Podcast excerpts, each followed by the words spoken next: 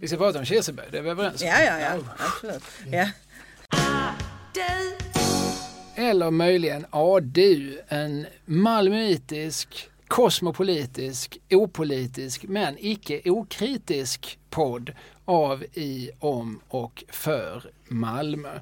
Med eh, kloka gumman till henne man går med sitt surben och så ordinerar hon två kilo vitmossa och ring mig om en vecka.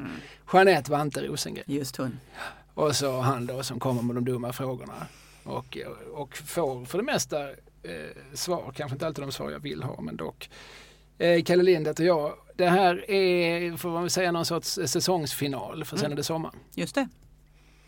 Och vi har, det, det här blir det nionde programmet och vi har kastat ut olika saker.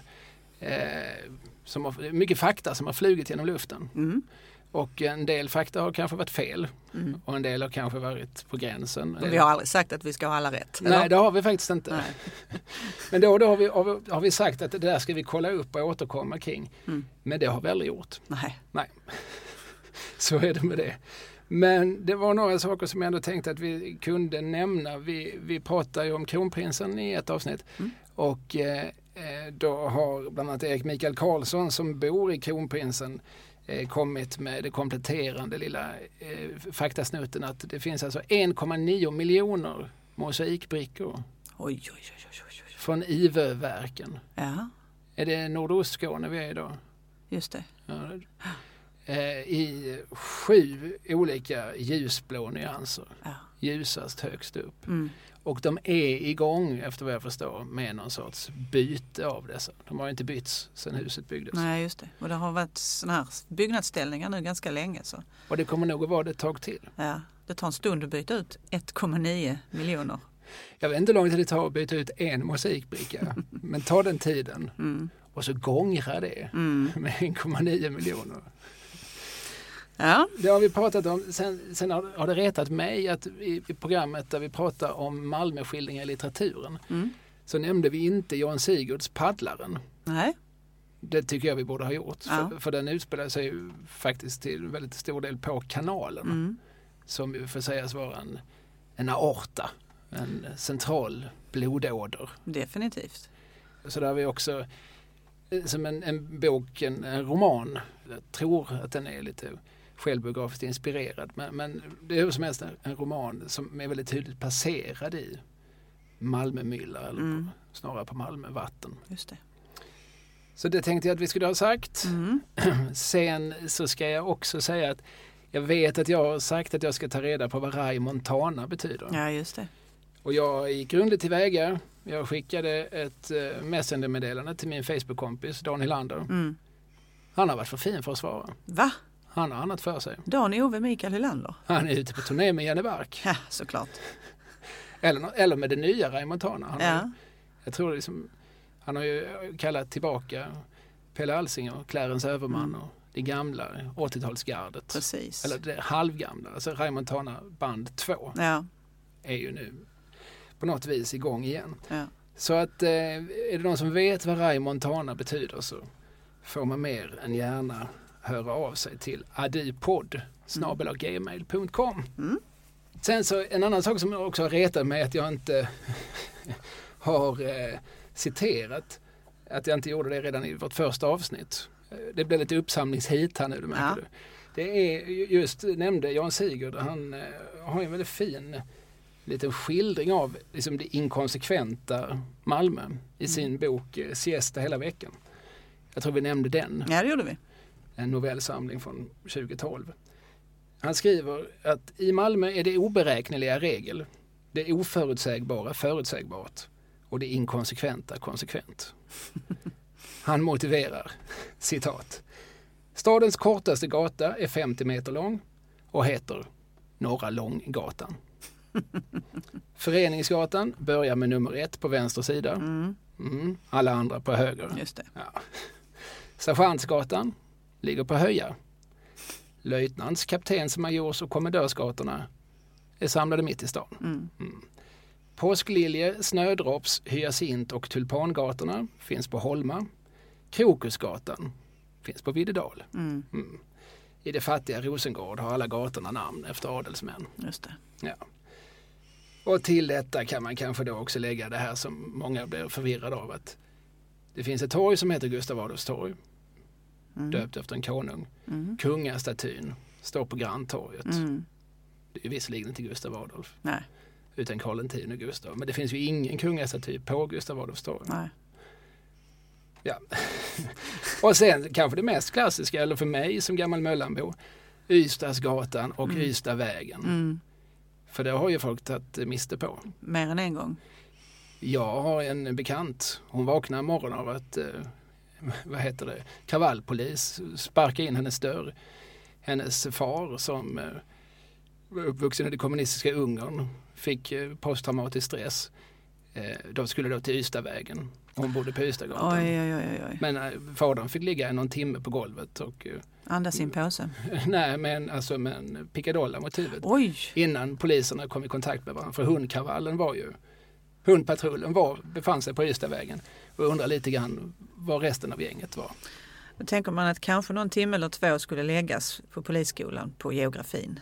Eller? Ja, det är inte så lätt det där. Varför är det ena en väg, det andra en gata? Nej, Det sant. ena, det är ju logiskt, den ena Mm. var ju vägen till Ystad Mm, och den andra ingår i ett område där allting heter Kristianstadsgatan mm, och Arildsgatan och mm, etc. mm. Men jag tycker att de kunde skippat och döpa den till Ystadgatan när de visste att det fanns en Ystadvägen 500 meter därifrån. Mm.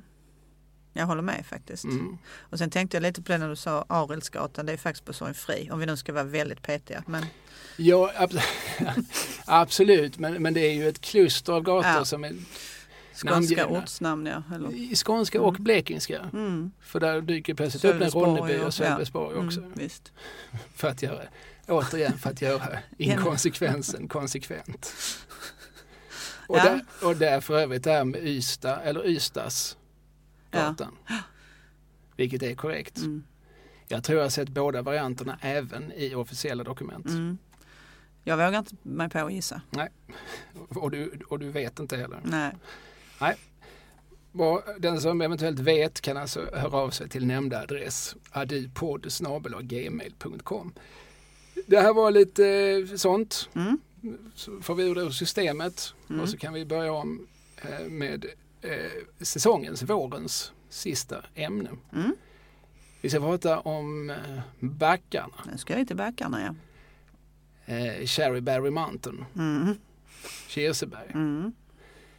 ja, var börjar vi? Ja, Vi börjar du, på du Nobelvägen vet. Du och sen så kör vi Ja, då trodde du menar i, Så vilket århundrade?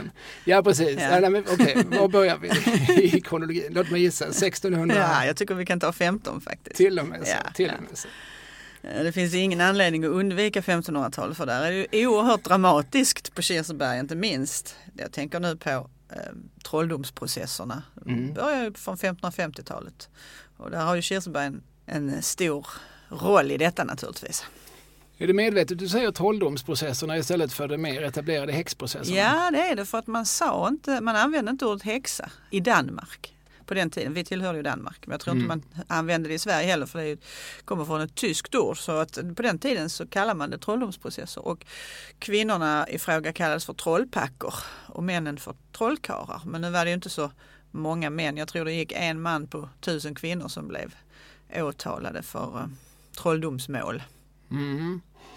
Och det här är någonting som pågår under ett antal år. Man kan prata om någon sorts masshysteri Mm. närmast i, i Sverige. Det är många barn som eh, pekar ut olika, olika lite udda, ja, så som jag kallade det innan, kloka gummor. Ja, och det var roligt att du gjorde det för att jag tänkte återkoppla till det verkligen här just Mm. nu när eh, om vi har det här trolldomsämnet. Va? Mm. Ja, eh, jag, jag känner inte till något fall just i Malmö där barn har varit med och pekat ut på det sättet som vi har ju i Stockholm. Eh, flera stycken och Gävle också tror jag. Va?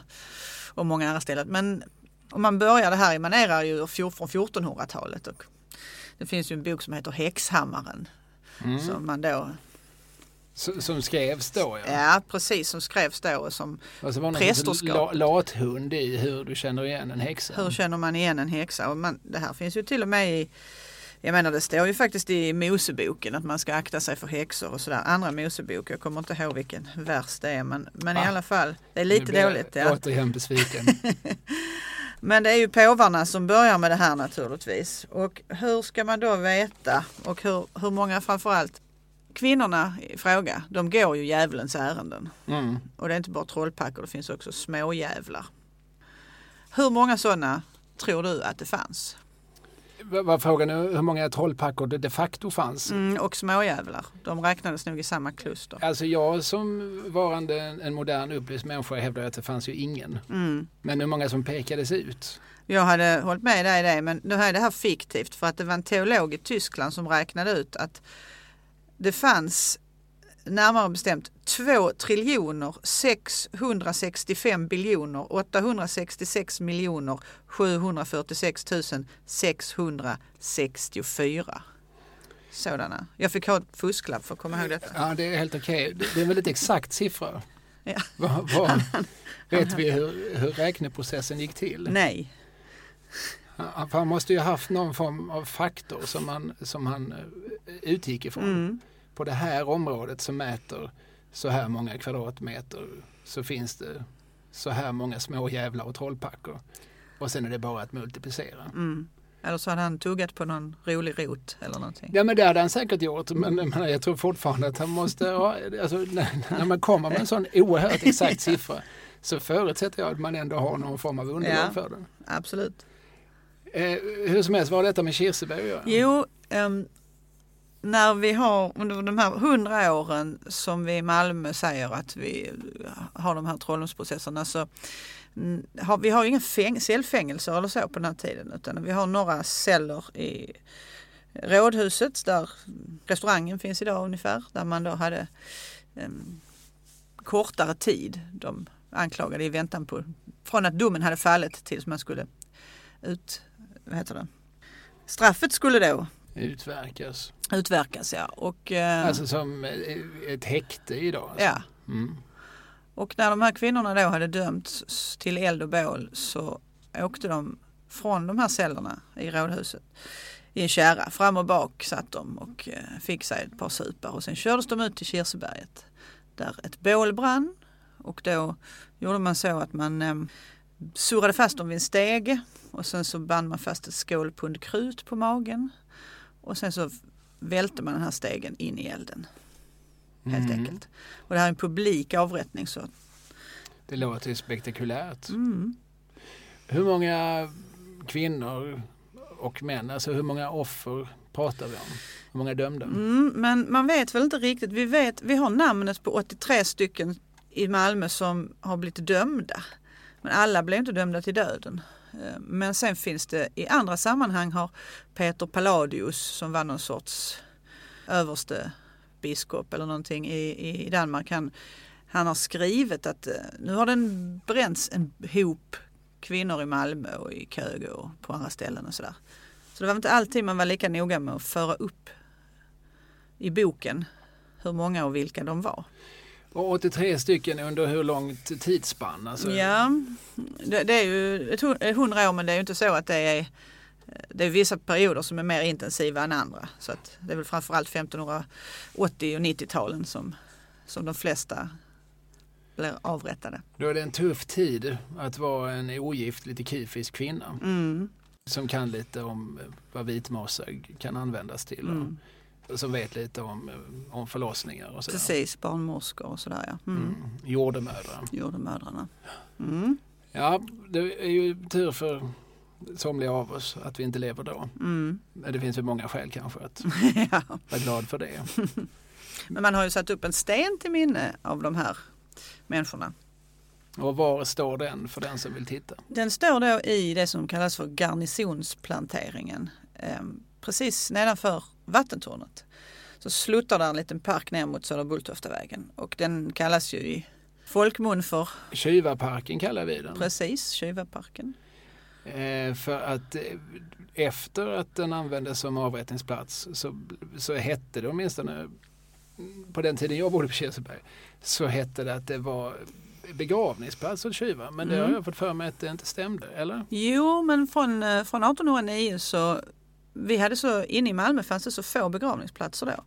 Så att då arrenderar man den här jordlappen där ute och har den till begravningsplats. Och det är liksom hela vägen, om man säger från södra till norra Bulltoftavägen, hela den biten i Vången som var då från början begravningsplats.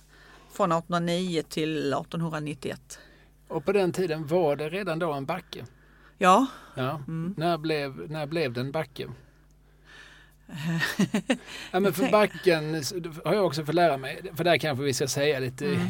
initialt att jag har själv bott på Kirseberg, Södra Bulltoftavägen i, ja vad det kan ha varit, åtta år mellan 2019 och 20, 2009 och 2016. Mm. Eh, det kanske blir sju år bara. Men eh, så, så, att jag är lite orienterad i trakten och eh, nu, nu, har vi detta lilla fakta, eh, denna premiss eh, för samtalet presenterad. Vad pratar vi om? Kivaparken? Mm. Jo, det, det hette det att det här med backarna som Kirseberg kallas i folkmun, mm. det är ju mm. redan det ett konstigt namn eftersom det är en backe. Mm. Och den backen är ju med normala mått mätt mer att likna vid ett väggupp. Mm. Eh, men hur som helst.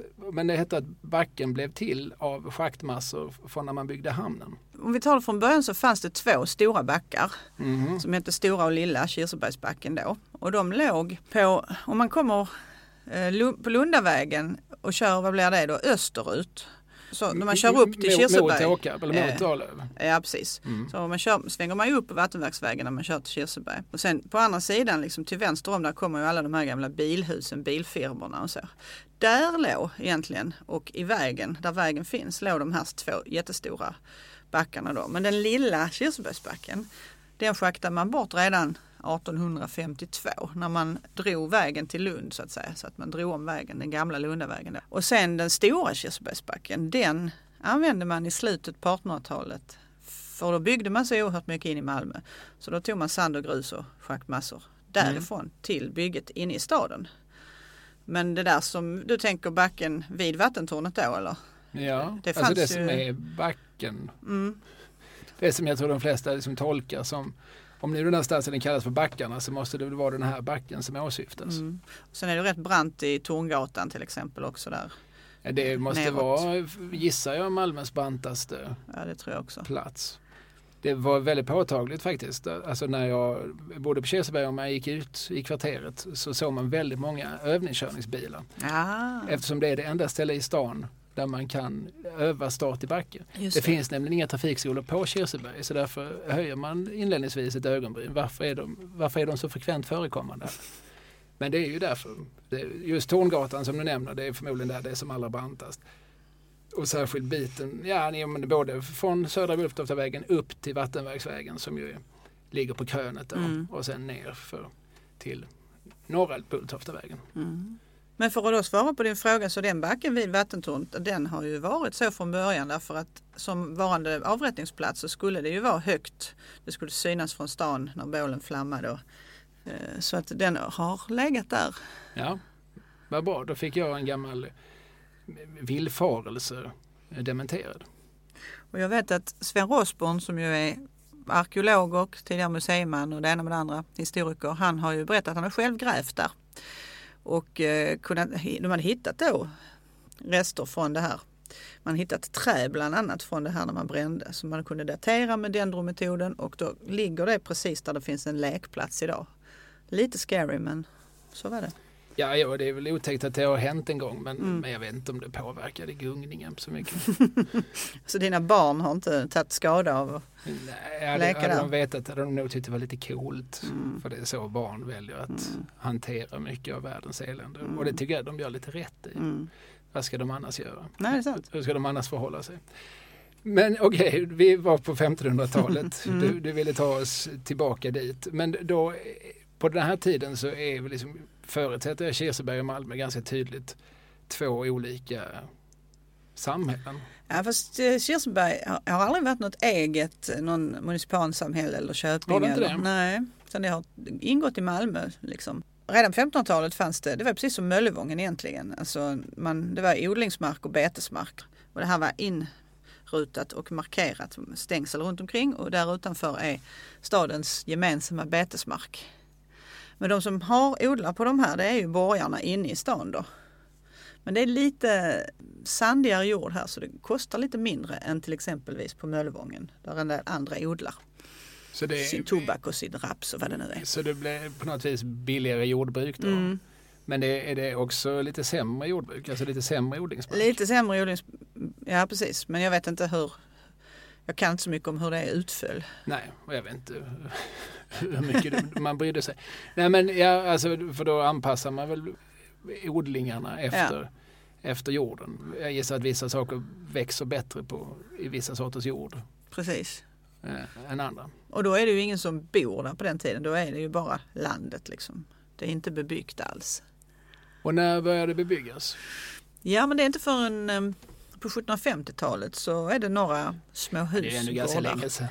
Men, men, det är återigen ditt perspektiv. Det var ju först så sent som 1750. Ja, Ja, precis. Det är bara tio minuter innan månlandningen känner jag. ja nej, men jag förstår vad du menar. Men absolut, det är trots allt ett tag sedan. Ja, jo det är det ju.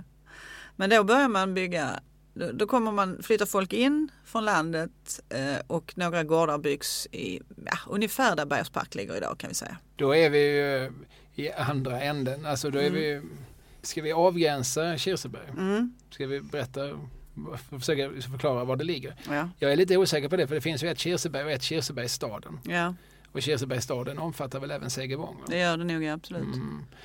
För mig så är ju Kirseberg egentligen det jag beskrev innan. De tre vägarna. Eh, södra Bulltoftavägen, Vattenverksvägen och norra Bulltoftavägen. Mm, Med alla tvärgator då som i form av nämnda Torngatan och Solgatan och Gerlaxgatan och mm. eh, vad de nu kan heta. När tar egentligen Kirseberg slut? Ja, det är säga ju... det. Idag vill jag ju ha det till att det slutar ungefär vid Beijer park. Mm, För där tar någonting annat vid. Sen, sen kommer liksom Seger park därefter. Sen kommer Valdemarsro lite längre bort. Om man, ja, Södra Bulltoftavägen går ju ihop med Vattenverksvägen. Och sen så blir det, blir det fortsatt Vattenverksvägen och den går ju sen ut i Valdemarsro och i förlängningen sånt som Hornback och mm, de där köpladorna där ute. precis. Men tittar på kartan så är ju Kirseberg liksom en njurformad historia där. Ja, men det är Bulltoftavägarna som avgränsar tycker jag. Och så går ju Vattenverksvägen som en åder i mitten. Och, Och sen finns det ju ett område som ligger då egentligen mellan norra Bulltoftavägen och eh, Lundavägen som heter Rostorp. mm, just det. Som är ett egna hemsområde som Mm. jag vill ha det till att det måste vara byggt på 20-talet. Ja, 1922 började man bygga va? För någon gång i 20-talets slut så sjunger Edvard Persson en kuplett. Mm. Är du bekant med den kupletten? Det vet jag inte, men troligen inte. Han var med alltså i en revy på Hippodromteatern som jag nämnt många gånger som Mm. idag heter Hipp och är Mm. Malmö Stadsteaters huvudscen. Mm. Och där är ju då en, en stadig bit som heter Oskar Winge Mm. var chef. Och de spelade ett par revyer, en som hette från, med tolla- Tollabössa och Rullebör. Mm. Och jag tror det kan vara i den revyn som är från sent 20-tal. Edvard Persson spelar en eh, lite påstruken ja, hemmansägare. Eller det är han inte. Men, eh, han bor på Rostorp, han har just flyttat in på det nybyggda Rostorp. Men eftersom han är lite påstruken så kan han inte skilja. Han, vet, han, han hittar inte hem. För att, eh, Alla husen ser likadana ut. ja, och jag tror att eh, det är något, något rim på de kan inte skiljas från varann. De är så lika som en droppe vann Mhm. är en droppe vann. Någonting i den stilen. Mhm. Eh, vilket är lite roligt eh, tycker jag. Om man går på Rostorp idag så är det ett väldigt varierat område. Mm. För det har ju gått, har ju nu gått nästan hundra år. Så folk har ju under den tiden odlat sina träd och sina gräsmattor och byggt till och bytt fasad och dragit ifrån och eh, sådär. Så att idag är det ett väldigt oerhört puttinuttigt område. Mm. Där bor eh, en av stadens eh, idag verksamma kändisar, Sissela Benn. Ja. Hon är, hon är född och uppvuxen och har flyttat tillbaka till Rostorp. Mm. Eh, Men, men Rostorp har ju då ett namn så frågan är om, om det är, är det Kirseberg eller är det Kirsebergsstaden? Ja, det är klurigt det där alltså. Mm. Men det finns ju, när du nämner detta nu så tänker jag på att i, i början av 30-talet så skulle man ju bygga ett nytt sjukhus, alltså för psykiatrin Mm. i det området då. Eftersom man tyckte att asylen vid i Karli hade spelat ut sin roll. Och så kan man inte riktigt bestämma sig för vad man ska döpa det här sjukhuset till. Det som alltså sen fick heta Malmö Östra sjukhus. Eh, och då hade man tänkt sig från början att det skulle heta Rostorpshemmet. Men de som bodde på Rostorp de blev ju bindgalna då och gick runt med petitioner och alla skrev på att Ja. minsann ville man inte bli hopkopplad med ett sånt Tosingahem. Nej, där bodde de ju egna hem på Rostorp. Ja, de ja. bodde ju sina egna små Rostorpshem. ja. Så att det kan jag kanske ha någon sorts allmän förståelse för, den, Mm. den invändningen. Ja men det där är ju intressant det du nämner nu att eh, när ett nytt sinnessjukhus som det hette vid tiden kanske, psykiatrisk klinik kanske man sa senare, Mm. skulle byggas så verkar det ha varit självklart att ja, det är på Kirseberg vi dumpade för där ligger ju redan fängelset. ja. Och när jag började min korta intensiva bana inom Malmös kriminalvård år 2000 då var jag på anställningsintervju på Rostorpsanstalten. Mm. För, för bakom, bakom MÖS, Mm. alltså det som är, jag tror är rättspsykiatri nu, Mm. så låg det också en öppen anstalt. Så då fanns det alltså två fängelser Mm. och en rättspsykiatrisk klinik. Och sen så har det av hävd också legat mycket, så, många sådana här så kallade torkar. Mm. Alltså ja, alkoholistanstalter Mm. eller jag vet inte vad den gängse beteckningen är idag men alla förstår vad jag menar. Mm. Men det, från ett Kirsebergsperspektiv så tror jag man många gånger har upplevt att man dumpar alla former av eh, som i- kufar och som löst folk. De eh, hittar vi ett hem åt på Kirseberg. Så jag tror de var rätt luttrade för jag menar de fick elektriskt ljus 50 år efter alla andra i Malmö. Så, bara där liksom. Ja. Eller nu ljög jag för det var gasljus från början såklart i Malmö men det tog ändå 50 år innan, innan man såg Fiat Lux på Kirseberg och så blev det ljust. Så att eh, de har varit marginaliserade i alla tider nästan. Ja, precis. Mm. Och det är ju då, det, det här är lite intressant för jag tror att det har satt lite prägel på människor som har bott där länge och sådär. Att det finns som en del av en identitet Mm. och också en sorts stolthet då över att ja, nej, men vi, man har någon sorts underdog-position som man har rätt att slå uppåt. Mm. För, för att man har varit stämplad som varande Backabo. Just det. Och eh, folk som är uppvuxna i i andra delar av Malmö i rätt tid, de minns ju med fasa Mm. Backabusarna. Mm. Det var ju inga man skulle beblanda sig med. Nej, det har man ju hört många historier om. Ja, vad har du hört för historia? Ja, men det, en återkommande historia det är ju det här om pojkvän följer flickvän hem. Flickvännen bor alltså på Kirseberg. Men vid tunneln, eller bron menar jag, förlåt, alltså man går under eh, bron då. Där måste han vända för annars kommer alla Kirsebergskillarna och nita honom. Den har man ju hört i många, många variationer. Men då kommer Backabusarna i flock. Mm. De, de, de låg och lurpassade. De satt på Tjuvabacken och spanade över de som kom då. Och du menar alltså, då kommer man via Nobelvägen, rondellen och sen Ja. in under viadukten. Ja, Där den fyndiga skylten eh, sakta i backarna just sitter. det. Mm. Mm. Jo, och helst ska de då ha varit beväpnade med knogjärn och knivar och allt möjligt. Men Mm. pratar man då med gamla Kirsebergsbor så känner de inte riktigt igen det här. Man känner aldrig igen sig själv i den beskrivningen. Nej. Men sen fanns det också på Kirseberg, alltså, då pratar jag inte om varken om eh, fängelset eller om, eller om Malmö Östra eller om eh, någon av de här torkarna utan, eh, utan bostadsbebyggelsen. Så fanns det också hus som var ökända bland Backaborna. Just det. Bland annat ett hus som heter Gula Faran. Mm. Och det var två hus faktiskt. Ja, och, men bå- båda var gula och båda Ja, var farliga. Ja. Båda två var gula faran. Ja, det revs så sent som 83. Och det, precis, för det står inte kvar. Nej. Men där bodde, hette det, farligt folk. Mm. Med dåtidens terminologi, tattare. Mm. Sen fanns ju dessutom Tatradalen Just det. som än idag är en, liksom en, liten, en liten dal där det är, idag då såklart ligger en lekplats. Mm. Då är vi återigen liksom Vattenvägsvägen och sen så ner mot Norra Bulltoftavägen. Mm. Och där bodde väl då de kringresande sällskapen, Ja. romer och resande folk. Där, visst, När de kom till byn Mm, eller visst. stan. visst var det så.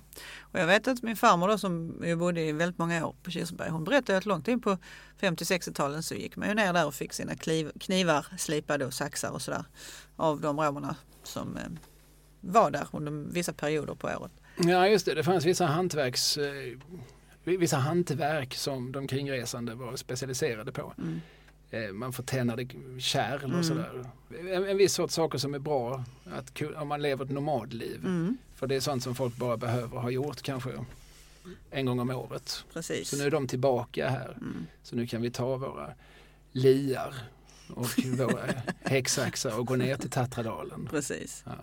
Jo, Så, så, så var det med det. så var det nu med det. Nej, men, men hela området Kirseberg verkar ja, liksom för, fortfarande för idag levande gamla malmöiter men ännu mer om vi går liksom ett antal decennier tillbaka i tiden har varit eh, lite farlighetsstämplat. Mm. Visst, det finns ju många skildringar av det, liksom, hur många sökte sig. Det var, låg ju lite grann utanför staden och eh, var väl någon sorts tillflyktsort för vissa som inte alltid var så hederliga kanske. Men så bodde där ju också naturligtvis vanliga hederliga människor, det får man inte glömma bort. Nej, nej, nej, nej men det tror jag ju. Alltså jag, jag vill ju tro att majoriteten av de som faktiskt bodde där absolut var hederliga. Mm. Men det handlar ju lite grann om, om vad, som hur ett ställe blir stämplat i, i allmänhetens ögon. Mm. Eh, och jag vet inte om det hade någon som helst verklighetsförankring. Det hade det väl på det viset att man visste ju att de facto bor där ju tjuvar. Mm. För de sitter ju i fängelset. Mm. Mm. Alltså, och de facto finns det ju tokstålar. Mm. För de sitter ju på Malmö Öster. Mm. Och de facto så sitter där suputer. Mm. Eh, och så. Alltså det, och, men om, om det dessutom är lite arbetarklasspräglat. Eh, mm. det finns ju en skola som heter Kirsebergsskolan. Och som i gammal malmöitisk folkmun kallas för Backa-universitetet. Ja, såklart. Och där är väl skämtet då lite grann att ingen som har gått ut den skolan har någonsin gått på universitetet. alltså det, den, hade upp till nian då. Mm. Så att eh, det blev ett universitet för det var så långt man kom i sin utbildning om man en gång började på den skolan. Och det tror jag man sa också lite självironiskt på backarna. Första gången jag hörde det så var det en, en dam som hon satt i kassan på, på det som förr hette Lilla Rimi. Alltså på mm. Sofielundsvägen. Mm. Som sa det till mig apropå någonting. Att hon hade gått på Backa universitetet och jag förstod inte vad hon menade för jag var ju nyinflyttad i stan. Ja, ja. Så fick jag lära mig mm. att eh, det betyder att hon gått på Kirsebergsskolan och det betydde i hennes värld, hon var väl då i 60-årsåldern, att det var hennes sista utbildning. Ja. Sen dess har hon fått resa sig själv. Just det. Ja. Mm. Och det gick bra för henne ändå. Ja, det är klart det gjorde. Ja. Hon satt ju på Lilla Rimi. ja, ja. ja, hon var hur trevlig som helst. Mm. Så det kan man vara. Eh, ja men okej, vi har kanske vandrat lite hit och dit i våra associationer men, men eh, bebyggelsen börjar på 1750-talet mm. och, och då är det fortfarande små lantbruk såklart. Ja, och sen så tar det ungefär 100 år faktiskt innan det blir en sån här liten by. 1860-talet då är det ju en stor inflyttning till Malmö. Det finns oerhört mycket arbetstillfälle i staden samtidigt som det är rationaliseringar i jordbruket. Så då bara, sen är det inte så himla lätt att få någonstans att bo inne i staden. För där är det också trångt, man måste också bygga där. Så lite utanför staden är det lättare och då bygger man ofta sina egna hus så som man byggde dem där man kom ifrån på landet. Så det blir sådana här små eh, enkla gathus som vi ser fortfarande på flera gator i Kirseberg, 1860-1870-tal de uppfattar vi ju idag, åtminstone jag med, mitt, eh, med mina medelklassögon uppfattar ju detta som oerhört pittoreskt. Mm. Det är ju en doft av eh, dragar. Mm, exakt vad jag skulle säga. Stockrosorna utanför. Ja, ja visst. Och, och, och det är ju små kullerstensgator. Det sitter, de har ju tillkommit såklart men det är små solur och små mm. väggprydnader. Och, mm. och det är tämligen puttinuttigt. Ja. Och åtminstone nu för tiden så bebos de ju i ganska hög grad av arkitekter och andra mm. eh, människor med universitetsbakgrund. Som alltså inte bara har gått på Backa universitetet utan också på det där, det där i Lund. Ja, just det. De har varit där inne och, och blivit förlästa. Ja, ja. vimsat med mungen. Jo då. Ja, nej, men så är det ju. Man kan ju läsa, roa sig med att läsa mäklarannonserna så kan man ju se vad de går för de där husen och det är roligt att tänka på det när man ser Eh, som eh, Ann-Margrethe Taggård som har skrivit flera böcker om Kirsebergs historia. Hon har ju också varit med och tagit mycket bilder och flyttade dit redan i slutet på 60-talet och då var det ju Många av de här husen var ju, de stod ju, det var rivningsobjekt, alltså de stod med krossade rutor och putsen flagnade och det skulle bara bort egentligen. Allt det där. Man skulle riva allt det där gamla och bygga nytt och fint och högt. Ja, och de, eh, många av de som bor där är väl fortfarande idag, det är ju 40-talister. Nu börjar väl lite grann deras barn ta över husen. Men, alltså inte tvungetvis deras barn, men generationen under dem. Mm. Och många 40-talister, nu är lite generaliserande här, men många har ju den här självbilden att det var mycket tack vare dem som Vietnamkriget tog slut, det var mycket tack vare dem som, som världen var lite bättre just på 60-70-talet. Och det var också mycket tack vare dem och deras heroiska kamp som de här husen överhuvudtaget fick stå kvar. Mm det fanns, liksom, som vi väl har nämnt eh, och kommer att nämna igen i den här podden, det fanns ju en rivningsiver mm. Eh, där man ville ha bort mycket och sånt som för generationen innan då betydde vägglöss och Mm. drag och fattigdom. Mm. Man ville ha bort det. Mm. För man ville ha något som var modernt och praktiskt och ljust. Rinnande vatten och allt det där. Mm. Ja. Ja, nej men absolut. Ehm, och det, så, det, så det är sant att det där ska man inte beskylla heller alltid de som var politiker på 60-talet för. För man hade ju faktiskt fattat besluten redan på 30-talet. Men eh, just i Kirsebergs fall så startade man ett byalag där. Som väl blev räddningen för många av de här gamla husen. Och eh, det, jag tror det är det första byalaget i Malmö med omnejd som då väldigt aktivt, de har sin bas på biblioteket vet jag. Och sen så träffas de där och de uppvaktar politiker och renoverar upp hus och jobbar mycket ideellt. Och så räddar man också. ja, och när började de sin verksamhet? Är det på 70-talet. Nej, tidigare, det är, Det är slut, så. ja, slutet på 60-talet. Men de är verksamma under ett antal år Ja. för att eh, det är nog under hela 70-talet så, så vilar det här hotet över dem. Mm. Alltså, så fort någon liksom lämnar ett hus Mm. så, så, så, så ser man liksom nästan grävskoporna närma sig. Liksom. Precis. Eh, och då får man snabbt vara framme och Mm. eh, göra vad man kan för att, för att rädda den. Det är lite fascinerande om man tar eh, en cykel förslagsvis och gör den här. Man cyklar alltså från Nobelvägen genom rondellen och sen under viadukten och så svänger man till höger där Södra Bulltoftavägen, Södra Bulltoftavägen viker sig. Så ser man på något vis när eh, nybyggarivern slutade. Mm. Det slutar ju med vad jag nog skulle våga hävda är Malmös fulaste hus. Ja, vilket är det? Ja, du vet vilket jag menar. Ja, stadsdelskontoret. Ja, före detta i Ja. alla fall. Ja. Eh, alltså det är en fullkomligt grotesk Ja. byggnad som omfattar eh, som ett kvarter. Det huset sträcker sig från Södra Bulltoft- Bulltoftavägen upp till Kirsebergs torg. Mm. Och där finns ett, eh, ett Coop Mm. och där finns en massa kommunala verksamheter. Och det är som helt, det är kolossalt, det är monstruöst. Mm. Men efter det så finns det knappt någon eh, 80-tals, 70-80-tals arkitektur. Mm. Mm. Annat än strövis Mm. här och var där man kan tänka sig att något hus har förfallit eller där det rent av har förtätats där det var en, en tomt från början. Det. Det. Det är nästan så att man ser att här tog Mm. pengarna slut. Ja, just det. Det ligger ju snett över, snett över Östergård kan man säga där. Om man ska Mm. Mm. Ja precis, Eh, verkligen snett Mm. Ja för Östergård är ju också ett intressant Mm. en intressant del av Kirseberg. Då pratar vi alltså om det huset som är målat i ett antal pastellfärger. Mm. Ett, eh, också ett bostadskvarter. Mm. Adress eh, Södra Bulltoftavägen.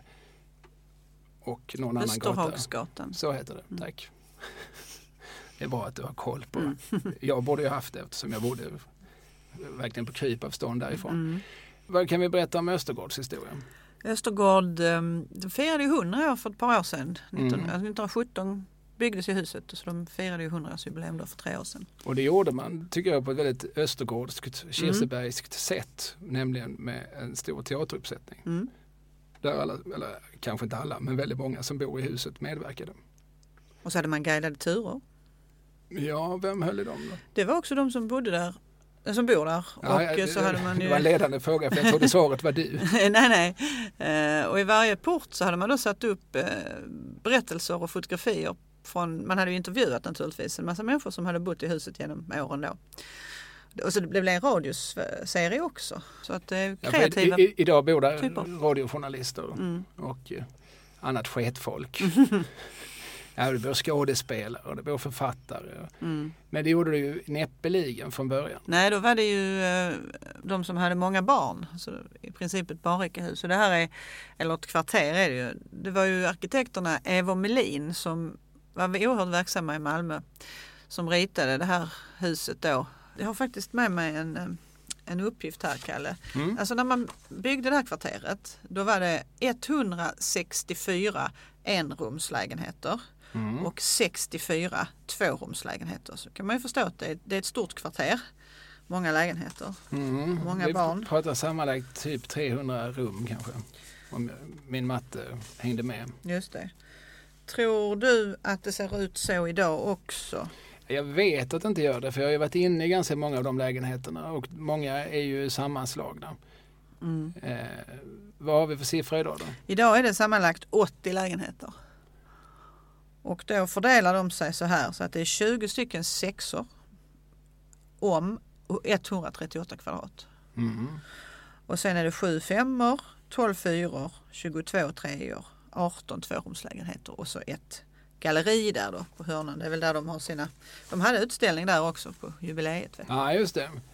Och Östergård har nog en ganska vindlande och krånglig historia. Jag tror att eh, någon gång på 60-70-talet så var det väldigt mycket en plats dit eh, folk som inte hade möjlighet att försörja sig själva och som kanske Mm. var lite eh, för intresserade av sånt som, sånt som rinner. Mm. Sånt som rann lite, lite för häftigt och lite för snabbt ner i just vederbörande strupar. Mm. Eh, ganska mycket så att det blev, som du säger, som en tillflyktsort eller en avstjälpningsplats rent av. Mm.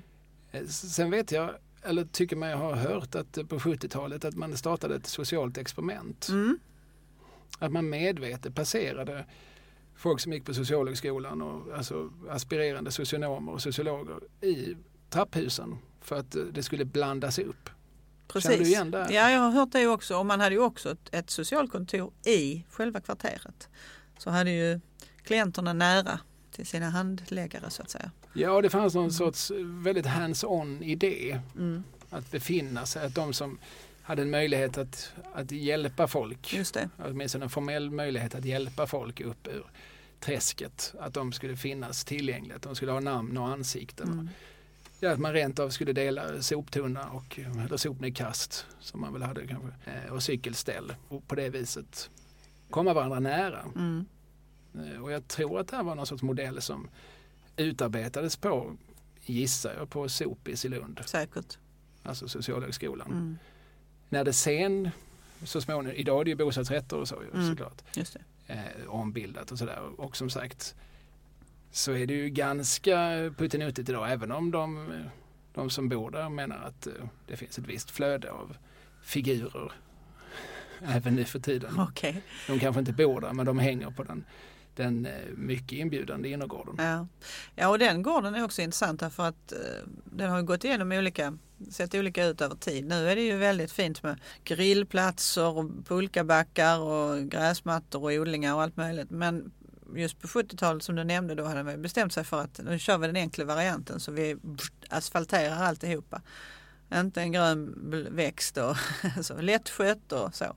Det blir ju inte så rumsligt, det blir inte så trevligt och trivsamt för de som bor där heller. Men Nej, nåväl. Eh, ja, men detta om Östergård som alltså är det pastellfärgade kvarteret på Kirseberg. Mm. Vad finns det mer på Kirseberg? Ja men det finns ju mycket som har hänt och jag bara tänker så här att om vi fortsätter lite längre fram.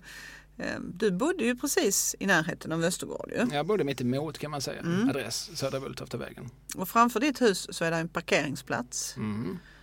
eh, fortfarande. Som ju en gång har varit skådeplats för en flygolycka. Ja, en av de kanske mest dramatiska händelserna i Malmös historia. Ja. Berätta. När berättar du? Det var ett flygplats, ett, ett flygplats, en, ett flygplan Mm. som störtade. Mm. Eh, och jag minns inte så många detaljer. Jag minns att eh, när vi flyttade in där så blev vi uppsökta av eh, de här som jag antydde tidigare, det här 40-talistgänget, det gamla, resterna av det gamla byalaget, de som Mm. fortfarande bor kvar där. Och en del av dem hade ju liksom tjocka, digra pärmar med Mm. tidningsurklipp och så. Mm. Och eh, bland annat så fick jag titta på klipp från den här, det här störtandet. Själv hade jag som två spädbarn så att jag var inte så fokuserad riktigt på vad folk berättade för mig vid tiden. Nej. jag minns det väldigt tydligt att ja, jättespännande men eh, mitt barn skriker. Ja, Ja, ja absolut. Men, men bara ta och titta lite till på den här artikeln. men vad var det som hände? Jo, det var 1934 det här och då är det ett plan som lyfter från Bulltofta som ju var vår flygplats den gången och det här planet ska till Amsterdam. Planet heter Lappland och eh, någon form av haveri får piloten då och ganska strax efter starten och vet, tittar sig omkring och vet inte riktigt var ska jag nödlanda. Det här är ett tättbebyggt område. ju. Men han tar kurs mot det här som då var eh, några stall någon ladugård, någon stall och går ner där helt enkelt. Säger till allihopa i planet, lägga ner. Alla lyder detta utom en person som var kanadensare, han dog. Det var den enda som dog, alla andra klarade sig. Eh, Men det landar ju mitt i där då, då kraschar ner precis mot, mitt emot Östergård och det här är en vanlig dag. Det är juni månad, det är morgon. folk är på väg till sina arbete och till skolan och sådär. De måste blivit paffa. Ja det kan man väl säga. Vad är det där som inte singlar men vrålar ner från skyn? Ja, man tänker att det måste ha låtit. Ja, klart. Och skicklighet säkert av piloten också men också tur att inte fler förolyckades. Och jag vet att han, vad heter nu han då? Nu tappar jag ett namn här. Händer det dig någon gång? Ja, allt för ofta nu för tiden. Von Rosen. eh, Carl? Gustaf. Ja precis, Carl Gustaf von Rosen han, som senare flög i Biafra. Han var med på det här planet. Han var inte besättningsman eller så men han var med på planet. Ja, men vissa människor har haft sådana äventyrliga liv. Det är inte Mm. bara det att de själva har hittat på saker, de har också liksom råkat hamna. Mm. Vissa är någon sorts som äventyrsmagneter. Mm. Ja, ibland får man en känsla av att de utstrålar någonting. Eller utsöndrar någonting. Ja. Det var förmodligen så redan när von Rose gick ombord på det planet att nu kommer någonting att hända. Mm. Ja men det tillhör Kirsebergs historien ja. Mm. och Malmöhistorien får man väl säga. Alltså, idag är väl inte så hemskt många människor kvar som kan ha, haft, eh, kan ha varit ögonvittnen men några Nej. stycken. Mm. Och framförallt så tror jag det har traderats. Det har viskats mycket. Mm. Och som sagt det var en av de första sakerna jag fick veta när jag flyttade in precis bredvid. Då kom folk med gamla tidningsutklipp och Mm. skulle visa mig. ja men det är en sak som har hänt. Men Mm. sen eh, vad är det för människor som jag tänkte vi skulle avsluta i alla fall sen med att gå igenom kända människor som har bott eller till och med fötts eller Mm. passerat Kirseberg. Mm. Men innan vi gör det, är det någonting annat som är viktigt att nämna kring stadsdelen? Ja, jag tycker det är spännande med de här Osbergs längor till exempel. Ja, vilka är det? Mm, det är om du är på Vattenverksvägen, om du kommer upp via Lundavägen då. Så ganska snart på vänster hand så har du Källargatan. Mhm. Om du går ner där så har du sådana här 24 identiska, eller de var identiska när de byggdes. Nu är de ju förändrade klart, men de här hus där framsidorna möts och så möts ehm, uthusen också, eller baksidorna enligt tysk-engelsk modell. Det var en diverse handlare som hette Osberg som lät bygga de här på 1860-talet och han hade tänkt bygga över hela Vången, liksom. alltså även där nuvarande Kirsebergs torg ligger. Så han skulle haft eh, betydligt fler men pengarna räckte väl inte, eller jag vet inte. Han tog det här teglet, han hade eget tegelbruk i Tullstorp som han då använde och så flyttade där in massor av arbetare. Det var ju militärer och arbetare och smeder och murar och vad det nu än var. Och man tänker sig då att 1875 då i de här 24 husen, då vet man att det bor 75 vuxna och mer än 100 barn. Vet man ju via husförhörslängderna. Mm. Så det är rätt intressant för då får man ju en tum om vilka är de här, vad är det för några, hur många är de och kommer de ifrån? Alla kommer ju utan, utifrån, alltså från byarna runt om i närheten. Så flyttar man in och, och den här Jeppen Osberg själv då, han var ju en väldigt speciell person. Han, han skickade ett förslag till stadsfullmäktige att ja, tycker nog att vi borde förändra lite, få väck för löskefolket härifrån. Man ska kunna betala sex månaders hyra i förväg när man flyttar in. Så där Han ställde 1875. krav på sina hyresgäster. Mm. Han vill inte ha... Han, använder han begreppet löskefolk? Eller? Nej, jag vet inte. Vi bara föreställer oss att det, det var den sortens ord som ingick i hans Alltså, vokabulär. Ja, därför att han var rätt så ilsken. Han, var, han hade ju också eh, fattigvårdens heter det, det, uppsyningsman i, inne i stan i kvarteret Betlehem. Så han hade ju koll på hur människor hade det och vilka pengar de hade och inte hade. Så det var ju märkligt att han just tänkte ställa sådana hårda krav. Ja, nej men han var väl en sån som ansåg att eh, det bästa sättet att hjälpa någon det är inte att ge dem en fisk utan att ge dem ett spö. Mm. Ja. Mm. Heter det Osbergska längan. Osbergs längor, ja. Ja. Och de står kvar fortfarande Ja, det är ju väldigt fina gator. Man går ner Källargatan, Sandgatan där. Det är ju väldigt pittoreskt. Mm. Ja precis, ja, men det är ju liksom fantastiska promenadstråk om man inte råkar liksom bo i stan och känner att man vill se en del av Malmö som skiljer sig en smula. Det enda ställe jag skulle säga som lite grann kan påminna det är ju vissa delar av norra Sofielund. Mm, Där vi också har de här gathusen precis. där en del står kvar. Och då har vi ju sagt tidigare, norra Sofielund kallades ju för, i tiden för Svinaryssland. Mm, Ryssland för att det låg så fruktansvärt långt bort mm, och svin för att man höll ju sig med egna grisar. mm. Och det gjorde man väl också på Ja, Det Kirseberg? gjorde man absolut på Kirseberg, ganska mycket till och med. Man hade egna, egna grisar, mycket i Torngatan. Det var mycket sådana här, eh, vad ska man säga, egna slakterier. Det var inte så noga med vad, vad, vad, det nu, Hygien vad det nu är noga med Ja. slakterier. Ja, Det, det diskuteras väl vad som är noga på ett slakteri. ja. Men man hade ju svinpest ett antal gånger så att ja, sen i början på 1900-talet så då invigs ju slakthuset. För det är ju meningen att all slakt ska ske där men det bryr man sig inte riktigt om på Kirseberg. Nej, och det kanske är lite, lite betecknande för, Ja. för stadsdelen. Mm. Där finns ett stort eh, kvarter som heter Allhem. Ja, Eh, Då är vi återigen eh, Vattenverksvägen och så slänten ner mot Norra Bulltoftavägen. mm. Ett stort vitt kvarter där det idag finns, ja, det finns väl ett Coop då, det var tidigare ett Netto men Mm. Coop köpte ju Netto. Sen finns det också i en del så huserar någon form av karismatisk väckelserörelse. Mm. Och sen så är det liksom långa korridorer eller som husarmar där, där det finns liksom ett myller av kontor och många diffusa verksamheter. Jag har själv hyrt in mig där under en period. Och det är väl Allers gamla förlagshus. Mm. Um, Allhem, det var ju Einar Hansen som hade, alltså, han hade ju många strängar på sin lyra, Einar, Einar Hansen från Danmark. Han hade ju, ehm, han var ju redare också, skeppsredare. Och bodde själv i Fridhemsborg, längs med Ribersborg där. Det var finare utsikt tyckte han. Det är mer att städa. Ja, För det är nämligen jag är inte säker på att han själv höll i måtten. 1200 kvadratmeter i det huset. Ja, Nu kom jag han från ville ha- ämnet kände jag men jag tyckte Han, det var han viktigt. ville ha yta. Ja. Han ville kunna dansa ballett hemma vid. Vad vet jag. Han hade ju framförallt ett gigantiskt bibliotek där. Som, ja, säkert mycket av det han själv lät tillverka, ta fram på Allhem. För de gjorde ju sådana här fantastiskt fina böcker. Inte minst om olika landskapen i Sverige. Dessutom specialböcker om städer. Malmös boken är ju fantastiskt fin.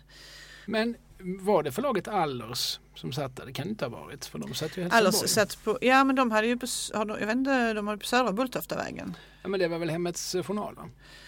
Hade Nu Allers blandar också? jag ihop veckotidningarna. Jag, Mm, du kan ju mer om dem. Jag borde, jag borde veta det här för att på Södra Bulltoftavägen låg Hemmets Journal för Mm. att där jobbade en man som heter Folke Alfredsson. Ja, såklart. Där fick han jobb som annonschef i 1920-talets slut. Ja. Och eh, 28 juni 1931 så fick han och hustru Aina en son, Mm. lille Hans Folke, Mm. som eh, sedermera blev hyfsat välbekant för hela svenska folket som 50 procent av Hasse och Tage. Mm. Eh, och de bodde inledningsvis, så Hasse föddes på eh, Kirseberg, precis, alltså där Volvia ligger idag, alltså Mm. precis vid, alltså egentligen innan viadukten.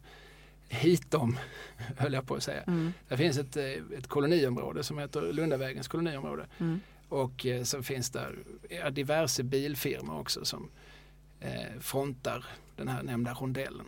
Men där eh, någonstans, jag, som jag tolkade så bör det ha varit ungefär där de har sin parkering på Södra Bulltoftavägen. Där låg det ett hus. Och i det huset bodde den lilla familjen Alfredsson när de Mm. var, på den tiden de bara var tre. Mm. Så småningom så flyttade de eh, några kvarter därifrån, Mm. närmare Värnhem till Vårgatan. Mm. Då kom lilla Kerstin. Mm. Och sen så flyttade de faktiskt till Malmborgen vid, vid Rörsjöparken.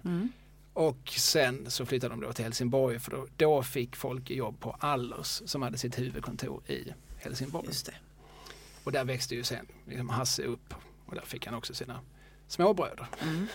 Anders och Pelle för de som för bok. som jag ju då uppenbarligen gör själv märker jag. Nej, vissa, vissa saker har man lite halvkoll på. Men samma år och eh, bara någon månad efter och Mm. bara några kvarter därifrån så föddes ju Miss Sverige. Precis, Anita Ekberg. Som, som sedermera Mm. badade med Marcello Mastroianni i Fontana di Trevi i Fellinis La Dolce Vita. Precis. Och eh, ja, så småningom bosatte sig utanför Rom och Mm. Ägnade sig åt vin och hundar. Vin och hundar och pasta. Ja, hon spelar faktiskt ser, över 60 filmer i sin karriär. Ja det gjorde hon och hon, hon ska inte reduceras bara till en, alltså, Till ett fotbad. nej precis, det sa ju en, en roll, även, även om Fellini eh, säkert kastade henne för hennes nordiska yppighet Mm. så gjorde hon väl, alltså hon gör en alldeles utmärkt insats i den filmen. Mm. Och som du säger, hon var ju en, en bra sväng i Hollywood också. Mm. Och det är väl liksom Kirsebergs mesta världskändis, Ja, det får man väl ändå säga. vågar jag säga. Ja, det tror jag också. Men sen kommer det väl diverse idrottsmän därifrån? Ja, Ja. Jag kan inte räkna det med alla. Nej, men räkna upp några. Gustav Frey. Gustav Frey är brottare och han jobbar just på Sagda Allhem. Mm. Eh, Han, det är en känd brottarfamilj, familjen Frey. Han hade en bror som hette Lorentz som också var väldigt duktig. Men Gustav Frey han, han hade en fantastisk, om en kort karriär. Hans liv var ju ganska kort. Men han, han eh, tar guld i OS i London 1948. Brottning då, 67 kilos klassen. Ja. Mm. Sen så nästa OS som då är i 52, eh, 52 i Helsingfors Ja. tar han silver. ja. Sen är det Melbourne 56. Tar han då brons? Kommer han dit, blir skadad och kan inte tävla. Nej. Comeback, Rom 1960. Där tar han brons. Men han klättrar verkligen ner för prispallen. Ja. Han tar ett snäpp ner för varje OS. Det gör han ju faktiskt. Men om man nu är ute någon gång och spatserar på Östra kyrkogården så ligger Och det händer att du är. Ja, det kan ju hända. Ja. Där, där finns ju han och hans hustrus gravsten och där står allt detta. Något kortare då eftersom det får inte plats med så himla mycket på en gravsten. Men jag tycker det är tjusigt med Men nämner de OS 56 också, att han blev skadad? Nej, det står inte att han blev skadad men det står, han- det står nog faktiskt alla de här OSen. Han var ju ändå med där på något Mm. sätt. Han var ju där för att tävla. Men Så då har vi Gustav Frey, men sen har vi några fotbollsspelare också i det legendariska MFF Absolut. Jag ska- 70 70-talsupplagan. absolut, får jag bara flika in att Ja, du. in, om jag tar en brottare till nämligen, för att innan Gustav Frey så fanns det ju en som hette Kalle Westergren som också var brottare. Han var med i tre OS men det var tidigare, det var på 20 och 30-talet. Som också höll till där. Men precis som du säger, det här eh, legendariska MFF-laget som spelar Europacupfinal 1979 mot Nottingham Forest. Där fanns ju en hel drös med människor som var uppvuxna, uppvuxna på Kirseberg. Ja, alltså det var väl Roy Andersson. Roy Andersson, eh, han var från Solgatan faktiskt, som vi har nämnt här tidigare. Mm. Där växte han upp. Och sen var det väl den store själv. Bosse Larsson tänker du på? Ja, jag tänker på honom.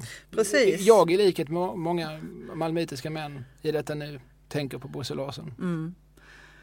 Ja, Bo- Bosse Larsson var från Rosendalsvägen och den, eh, det är inte alla som exakt vet var den ligger för den gör inte så mycket väsen av sig. Nej, Den ligger det finns ju larv, me- mer bullriga och larmande gator Ja. än den, tänker du. precis och den, eh, för att de som lyssnar ska hänga med så det är liksom parallellt med motorvägen kan man säga. En liten gata som svänger. Jag hängde inte med. Ja, som du kommer från Värnhem och så kommer du på Lundavägen. Så istället för att köra upp på Vattenverksvägen till höger så på vänster sida där så finns det ju några gator som går in. Sarisvägen och... Ja precis, som går parallellt då med motorvägen. Och, eh, Rosendalsvägen är en av dem. Och då räknar vi också den delen till Kirseberg för att Ja. vi vill ha in Bosse på Ja, självklart. Mm. Det, det gör man nog när jag tänker efter. Det kanske vi skulle sagt innan. Alltså jag, på något vis i sitt huvud vill man ha det till att Lundavägen är en, en sida av Kirseberg. Men jag Mm. tror faktiskt att det sträcker sig ända bort till, till motorvägen.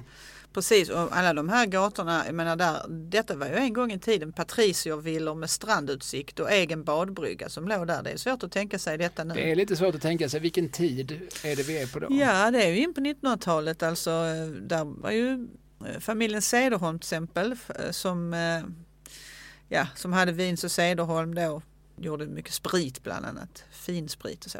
De hade ju från början ett Villa Saris, eftersom du nämnde Sarisvägen då. Villa Saris var deras, det ser ut som om jag har sett bilder där, där familjen sitter upppallrade inne i det här huset. Det ser ut som något från Downton Abbey.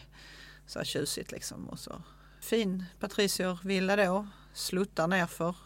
Vatten, egen båt, egen brygga. Där idag då rangerbangården ligger. Eller tågspåren. Ja, någonting säger mig att det var liksom flottare på den tiden. Det var jätteflott. än vad det är nu. Ja, nej, det är Ja. som du säger, det är svårt att föreställa sig för att där kommer ju som autostradan. Och, Ja. men det vill säga att vattnet sträckte sig mycket längre. Upp, ja precis, och de låg som ett pärlband alla de här villorna. De hette ju som Midhem och Saris och Höja och Karlsro och Emidal och allt vad det nu var. Liksom. Så det var många som bodde där och så på andra sidan gatan hade vi då Kirseberg, staden liksom. Ja, ja. ja. Ja, Tillbaks till fotbollsspelarna ja kanske. precis.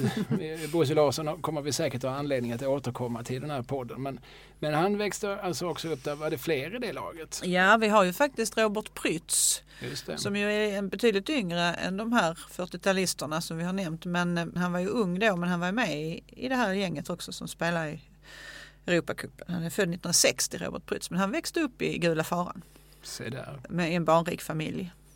Sen flyttade han vi- visserligen till Sorgenfrivägen när han var tonåring eller någonting. Men, men han är uppväxt där. Och sen tycker jag att vi måste räkna Christer Kristensson också. Fast han är, det är Fredsgatan så det är ju egentligen Värnhem. Mm. Men det ingår ju bandet med i Kirsebergs församling. Okej, då kanske vi ska räkna in Staffan Tapper också.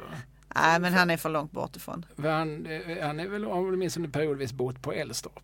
Ehm, har han det? Han är från Ja, ja. Lorensborg. Ja. Ja, jag hade en kompis som bodde på Älstorp och han hävdade att han bodde i Staffan Tappers gamla lägenhet. Men det var, det var kanske inte där han var uppvuxen utan det var kanske där han bodde under en period som vuxen. Mm, det är möjligt. Men ja, vi nämner den också.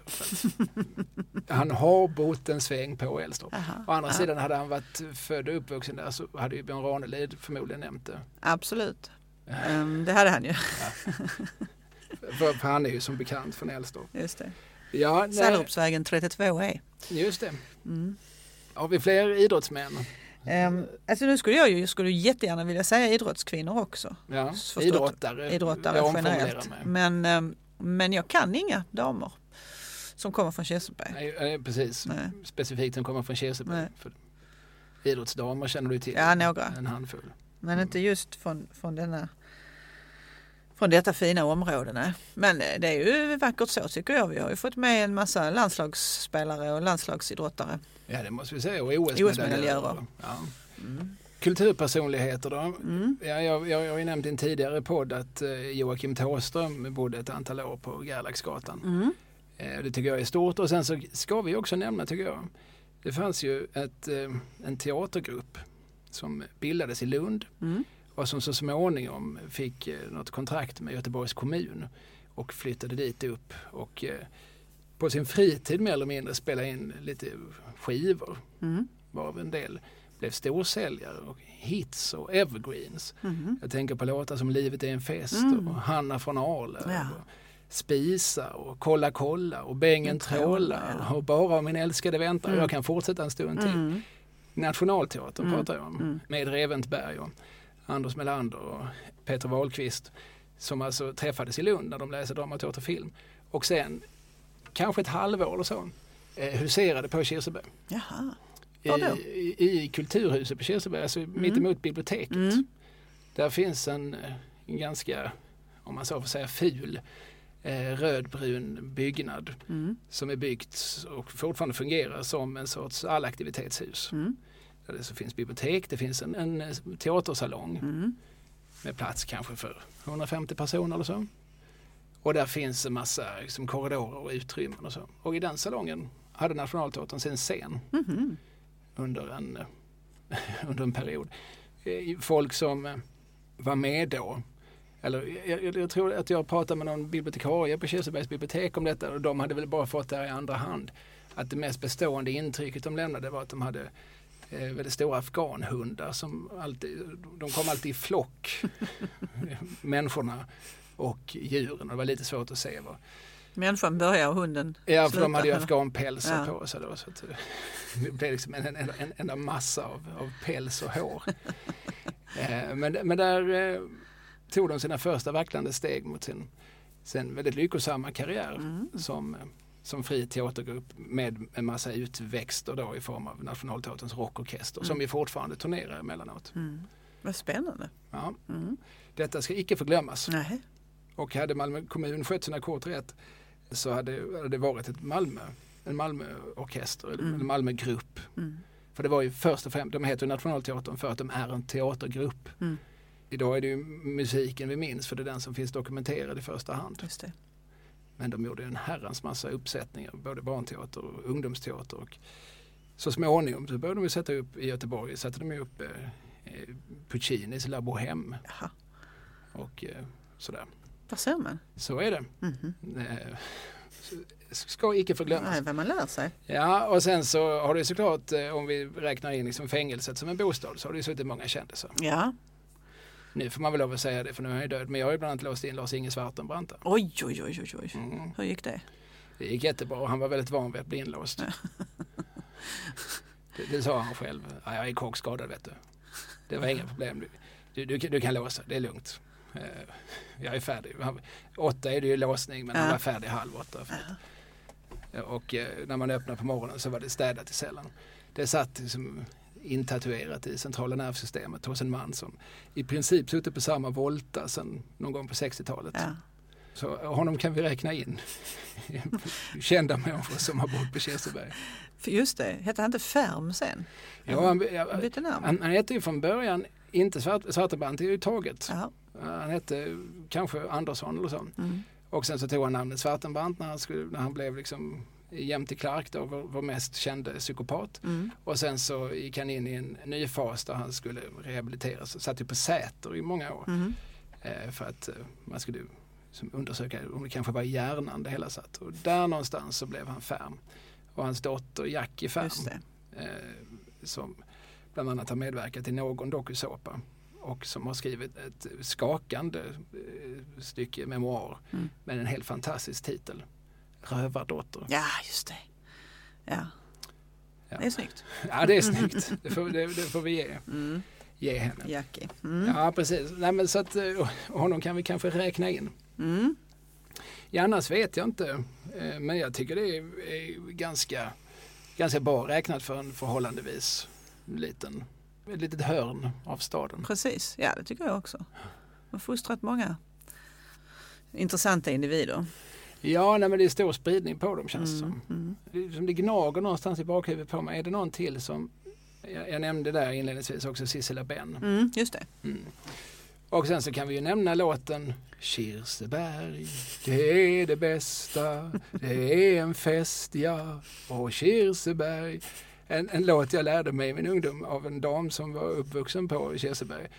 Den skrevs av Åke Arenhill Mm. i samband med eh, förmodligen någon Backadag eller Backakarneval. För sånt Mm. hålls ju väldigt mycket på Kirseberg. De är duktiga på kultur, det måste man ju säga. Ja, de har ett levande som folkfestande och så. Mm. Med, alltså man går ju varje år en karneval längs Mm. med hela Vattenverksvägen och då samlas ju gamla och unga Mm. i Kirseberg och många av dem har ju målat sig och man väljer årets Backakung och. Backadrottning som bär sitt, Mm. ja, någonting sånt, som Mm. bär sitt tron och sånt. Mm. Det är mycket sånt. Och sen så är det då liksom festligheter med, i Beijer park. Och det härstammar ju faktiskt från medeltiden när man varje år den första maj så red borgerskapet Sommar i by. Då red man ut på Kirseberg och hade picknick och drack öl och sånt där och valde sin majgreve och majgrevinna som då fick bekosta festen. Ja, ja. Så det var ju med blandade känslor man blev vald såklart. Ja, med, med, med äran kom också ett visst ansvar. Ja. Och den här sången i alla fall, den började Mm. jag någon gång eh, sjunga när jag träffade Sissela och det Mm. tog inte många, alltså jag var liksom på Kir innan Mm, hon första stämde in. Den fanns intatuerad i henne. Den kunde hon. Ja, den kan man om man är born and raised på Kirseberg. Mm. Ja, men vi kanske har avhandlat eh, Kirseberg. Vi har svept lite över historia, över lite sociologi och över lite så här mot slutet tog vi det lättsamma, Mm. skvallerspalten. Mm, just det. Mm.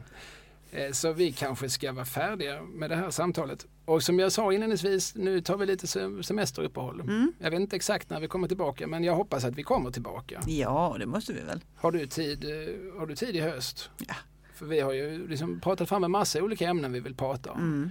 Ska vi tisa lite om ämnen vi har pratat om? Mm, det tycker jag. Fiopollen. Mm, fotboll. Ja. Vi kan diskutera sen om det ska stavas som Jacques stavade F-O-P. Eh, För jag vill egentligen ha det till f- ha ett J också, fotboll. Fotboll. Jag ska spela fotboll. Vi har pratat om Malmöskildringar på film. Ja. Den offentliga konsten i Malmö. ja, det är ju spännande. Mm. Och sen så ett kittlande ämne, oväntade MFF-are. Ja, Aha, vi, vi lämnar det där. ja, ja det är... Ja. Om det är någon som sitter där ute och, och som sitter på sådana här små kuriosum som de vill dela med sig av. Eh, så vi kanske kan få hjälp av när vi så småningom gör de där poddarna så är alltså adressen, säger jag nu för tredje gången, adupodd, podd med två d, gmail.com. Viktigare än mailadressen är ju faktiskt vår Patreon. Det tycker jag också. Ja, det tycker ju du. Det tycker du av gammal vana. Du bara sitter där och tiger och samtycker. Det är sen gammalt. pratar och samtycker. Eh, man går in på patreon.com om det är så att, och så söker man upp Adupodd. Och så kan man eh, stötta oss ekonomiskt. Det handlar om ganska små summor. Mm. Eller, eller stora, det väljer man själv. Ja. Men vi begär så himla lite. ja, om man sitter snitt så kan man ju dela med sig. Vad betyder det att sitta Min snitt? morfar brukar säga det för ja, om någon som har tjock plånbok, alltså, då sitter man ju snett. Ja, någon det. som sitter snitt. Precis. Mm. Sitter man snitt och Mm. och känner att det hade varit skönare med lite balans i skinkorna Mm. så är det alltså patreon.com och så söker upp Adu-podd. Och då säger vi väl, eh, vad säger man i Malmö, trevlig sommar? Mm. Det Eller- säger man här också. Ja, ja, det var det jag sa. Trevlig sommar. Trevlig sommar! Allt beror